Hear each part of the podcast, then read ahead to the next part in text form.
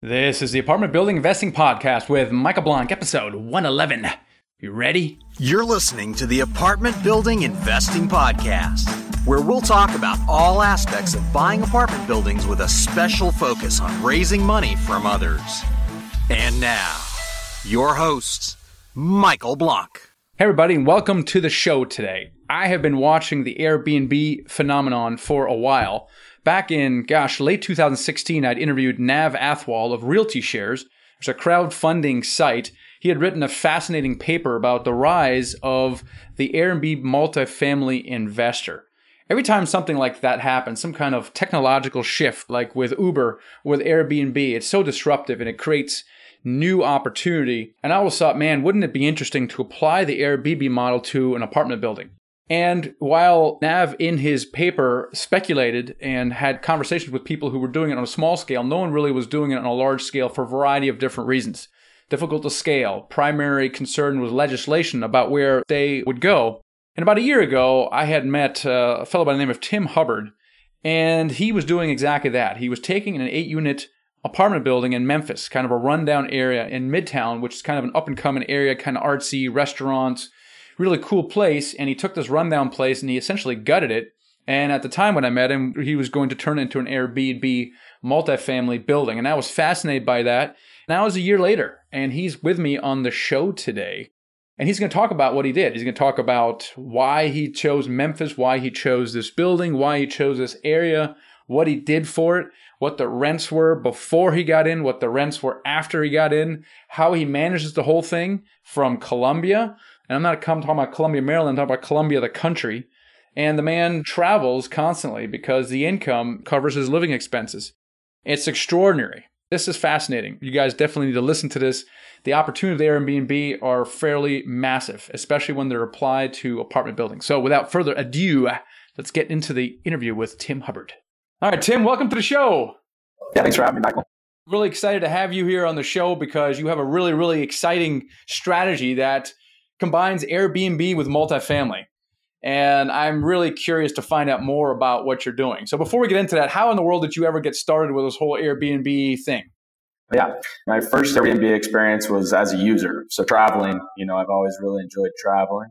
So I started using Airbnb back in 2012 and uh, I was also investing in real estate and sort of just started doing it on my own in 2015. Okay, so why were you investing in real estate to begin with? What was happening during this time? You know, I read the Robert Kiyosaki books, Rich Dad Poor Dad, like a lot of people. And so I've always been interested in passive income. And also, I guess, having a lifestyle that allowed me to continue traveling. And so I, I got into real estate in 2010 at a pretty good time, I think. Yeah, and so just to, to, fast forward a little bit right now, and we'll get through in, in your story a little bit, but kind of what's your life like now? Like, where are you right now? Uh, I'm in Medellin in Colombia. and how long have you been there? What were you doing before then? Well, I've been coming here off and on, I guess, since 2012. I've been living here since February. Before that, I was sort of bouncing back and forth between Sacramento and Memphis, where I'm doing real estate in both those markets. Basically, the, the income you're getting from those real estate investments is covering your whatever expenses you have wherever you are in Colombia. It is, yeah. Yeah. Yeah, that's really cool. All right, let's talk about the Airbnb thing because uh, every time you someone does something a little bit on the cutting edge, I love it. Like I've been watching the Airbnb thing for a while. I've had Brian Page, you know, did some stuff with him, and it's really you know fantastic. But I've never really seen anyone do it to a multifamily before. And you kind of did this with an eight unit in Memphis. So tell us a little bit about what you did there. Sure. Yeah. Well, I was looking for properties in Memphis, actually single family homes. I was looking for passive stuff mainly, and so I went to Memphis looking for those, and I was staying in an Airbnb while I was there. And I realized that the prices they were charging there were pretty similar to what I was charging for my Airbnbs in Sacramento. And it's just sort of you know, dawned on me that you know that might be a way better alternative. So I started looking at multifamily properties. One came up, uh, eight unit in a pretty good area of town where I thought it'd work well for Airbnb. So ended up purchasing that and did a lot of renovations, but got it all furnished, and now it's uh, all eight of those working as Airbnbs or HomeAway short term rental. What made you think that this was a good idea, Tim? It was pretty easy for me, honestly. I, I one of the Airbnbs I stayed at while I was doing inspections on the properties was on the same exact street of the property that I was purchasing. And I ended up talking to her, a gal, and she had been doing this for like 10 years before Airbnb and all that. It was really small world. I was living in California at the time, and I told her what I was doing. You know, hey, I'm looking for property down the street. And turns out she ended up living like a half an hour from me in California. So we became good friends, and she shared a lot of info and occupancies and stuff like that. So that made me pretty comfortable doing it, going for it. That's pretty cool. So you saw this eight unit in Memphis. What area is it in? What shape was the building like? And how did you envision the building to be after you were done? Uh, it's in Midtown, Midtown Memphis. It was not in good shape. It was uh, it's an old colonial house. It's pretty large. I mean, it fit eight units in there, all metered separately and everything. But it needed desperately a lot of renovation. So after I closed on it, you know, as leases were were ending, basically didn't renew them, and had to do every unit basically. So all the tenants had to to vacate. It was quite a bit of work. So you vacated the whole you vacated the whole building. Yeah. And when you do that, did you get a loan on this thing? How did you finance or fund this thing? Uh, yeah, I got a loan, commercial loan from a bank there, and they also funded part of the uh, renovation.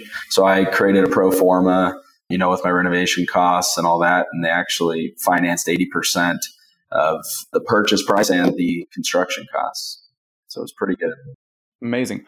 Was there any kind of precedence for this, or why do you think the bank felt comfortable in loaning you on this? I had a history of short term rentals already. So, you know, of course, I provided them all my other properties and financials and stuff on that. But he was actually somewhat familiar with those short term rentals because he's financing one of the neighbor's properties also.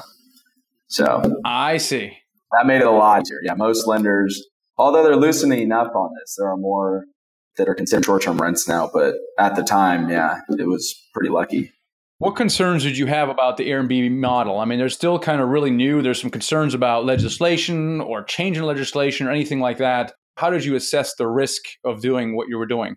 Yeah, those are legitimate concerns. That's one of the reasons I left Sacramento, actually, because they changed laws saying you could only rent short term for a certain period of time. And that's happening all over the states, all over the world, actually. But for me, it was, you know, I bought that building, it was already cash flowing. So it's cash flowing with long term tenants.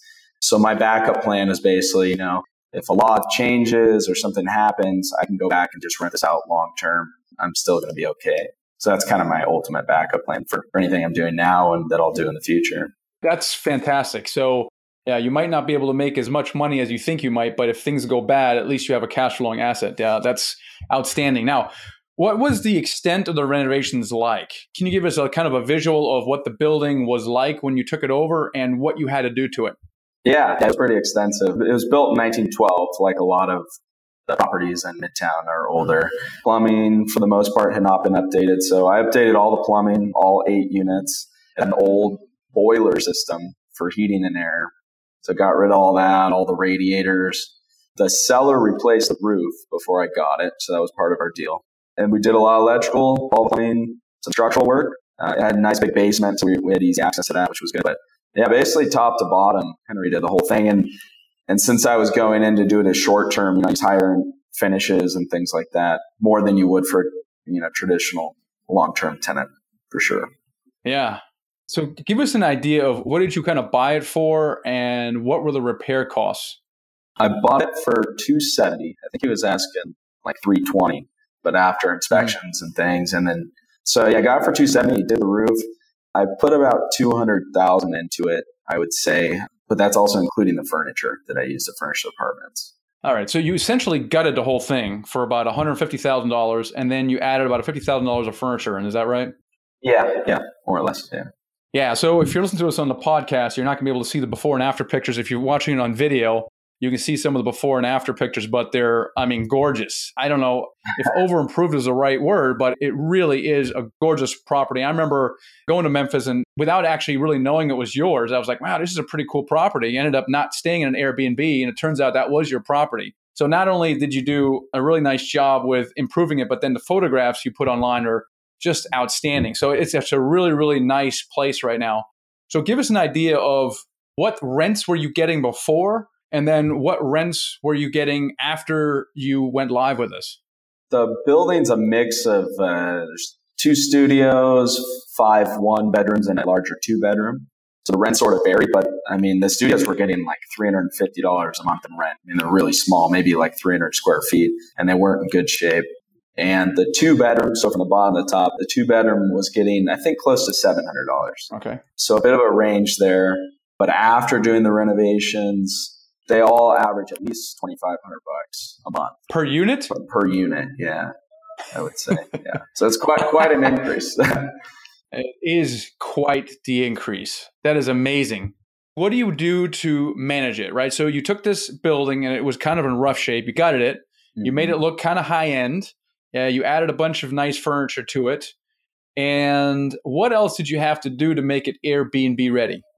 I change all the locks for sure. That's one thing. So I use digital locks on all the doors that I can control online and set codes for maintenance people and all those types of things. That's a big, big thing. Uh, aside from that, it's really just you know having essentials in an apartment. You know, a lot of the people that are coming in are, are for work. You know, so I have irons and ironing board, and the kitchens have the basics, and then just really informing the guest about the apartment and then the area. You know, before and while they're there. So how does this whole thing managed, right? Because it seems to me like you're kind of running a hotel. There's people coming and going. You got to clean. There's people you got to interact with. Now, in, in a multifamily world, you have a property manager who handled all this stuff. Now, in your world, how do you manage the whole thing? I had already established, I guess, like my own management company when I was in Sacramento because I I'm still doing Airbnbs over there. So I had all the software and the reservation side of it set up. So adding the units in Memphis was more or less finding housekeepers, and then I actually hired a full time manager that helps me oversee all of those, and then the ones in Sacramento. The biggest piece of that's probably the software that I use that handles all the reservations because they actually make all the bookings I pay a little extra for the service and they do all the bookings. So I get the guests basically after they've made a reservation. Are you at liberty to say what software you're using? Yeah, yeah, sure. It's called a Guesty, guest with Y at the end dot com. They also have customer service, so someone can actually call them, or or what kind of service? In addition to the software, what do they provide? Yeah, they do have um, live people that handle the reservation bookings. Or, or actually, they don't do reservations over the phone, though. It's all done over the internet, which is how most people on Airbnb and HomeAway and VRBO and all the big ones do it, anyways. There is a phone number if like there's an emergency or something, you can call them. But for the most part, we don't talk verbally with any of the guests before they arrive. It's all done online. And the listings is on Airbnb, I assume. Are they in other websites as well? And how is that managed, the syndication of those listings? Yeah, I'm probably on like maybe 10 or so different websites. The big ones are Mm. Airbnb, HomeAway, VRBO. I have my own website that I use now. It's a new industry. It's pretty exciting. So there's all these different pieces of software that are sort of popping up all over the place. And one of the big ones is what they call a channel manager. So that takes your listings and it syndicates them to all these different listing sites. That way you can put your listings up there one time, your pricing one time. It also shares a calendar. So you don't have double bookings. That's amazing. All right. So what what happens if there's an issue, someone can't get in, or something is broken? How is that handled, and who handles that? Yeah, yeah, good question. So the first stop, usually we try to get everyone just to, to message through where they made the reservation. So through Airbnb, and that's going to go to the people that work with the software company. And they're pretty quick about responding. If they don't respond, I always leave contact numbers in the apartment and also on a guidebook that I give the guests. So they would be calling my manager that I hired that's kind of overseeing everything. If for some reason neither of them are available, uh, then they can call me as well. So we usually don't have any issues with someone not getting through to someone when they really need to. Gotcha. So you have a manager that you hired, and he or she is where do they live? They're probably virtual to all these properties. Yeah, uh, she lives in Memphis, so she's pretty local She does. there near the uh, Mhm. building. But then she helps me virtually with the uh, properties in Sacramento as well. Is it important that this manager be local to the units, or do you think this same person could do the same thing from somewhere else? Yeah, I think it's important to have someone there. A lot of times, what people do is just use their housekeeper. So they'll provide, you know, just a housekeeper who's really familiar with the apartment already, and then use their contact number. I wanted to have someone else since I had gotten quite a few listings just to help manage everything. I think you do need to have someone there for sure, Yeah. whether it's a housekeeper or not. What's next for you? Are you thinking of perhaps scaling this, or kind of what's next for you moving forward? I'd like to be in another market too. So I've been sort of exploring some other markets. I plan on doing more in Memphis also. I'd probably be going back there in uh, like a next six weeks or so looking at properties. And then there's also kind of other ways to do it, which would provide passive income, but you're not necessarily purchasing a property. And, and that's where you just sign the lease for a property with approval to sublease, and then you sort of make the difference between that. You can scale a lot faster that way. So I might explore that a little bit versus uh, purchasing. So this would be kind of like a master lease? Right. Mm-hmm. Or explain that a little bit to people who don't understand what that is and why you would do that. Instead of purchasing a property, you know, which is going to take quite a bit more time, you know, maybe it needs renovation, all that, you can, with approval of the landlord, rent their apartment with the understanding that you're going to be renting it to short-term guests you know have a lease amendment or something that states you can do that and then that way you rent an apartment in a good area you sign the lease, you can put furniture there in a couple weeks, and then you can start renting it out. And the nightly rents are a lot higher than long term rents. That varies by market, but it's just a lot quicker to get going that way. And I think you make pretty decent money that way too. But you would have to improve someone's property, or would you be subleasing or master leasing something that's already kind of perfect and you just need to put some furniture in it?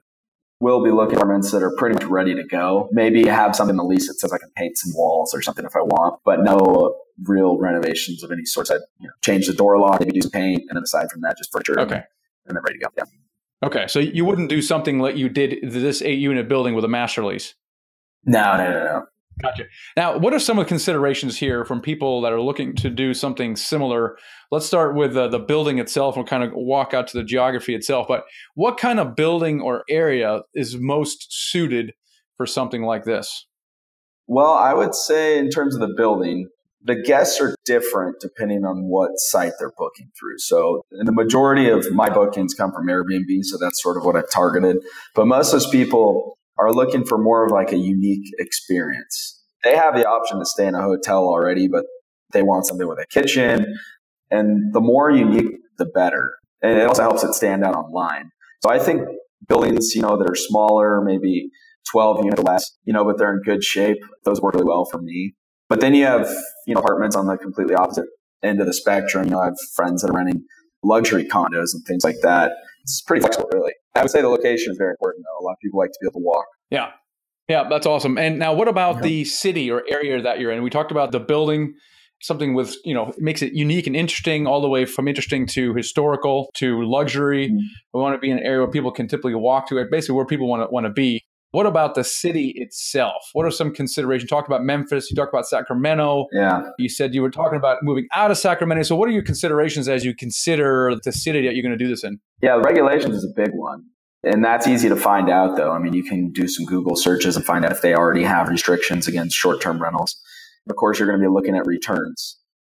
And really, I found there's sort of like a base to nightly rentals. I mean, uh, there's like a certain price where it doesn't seem like you rent for less than that amount. So the cheaper the property in a good area, I think the better it's going to be.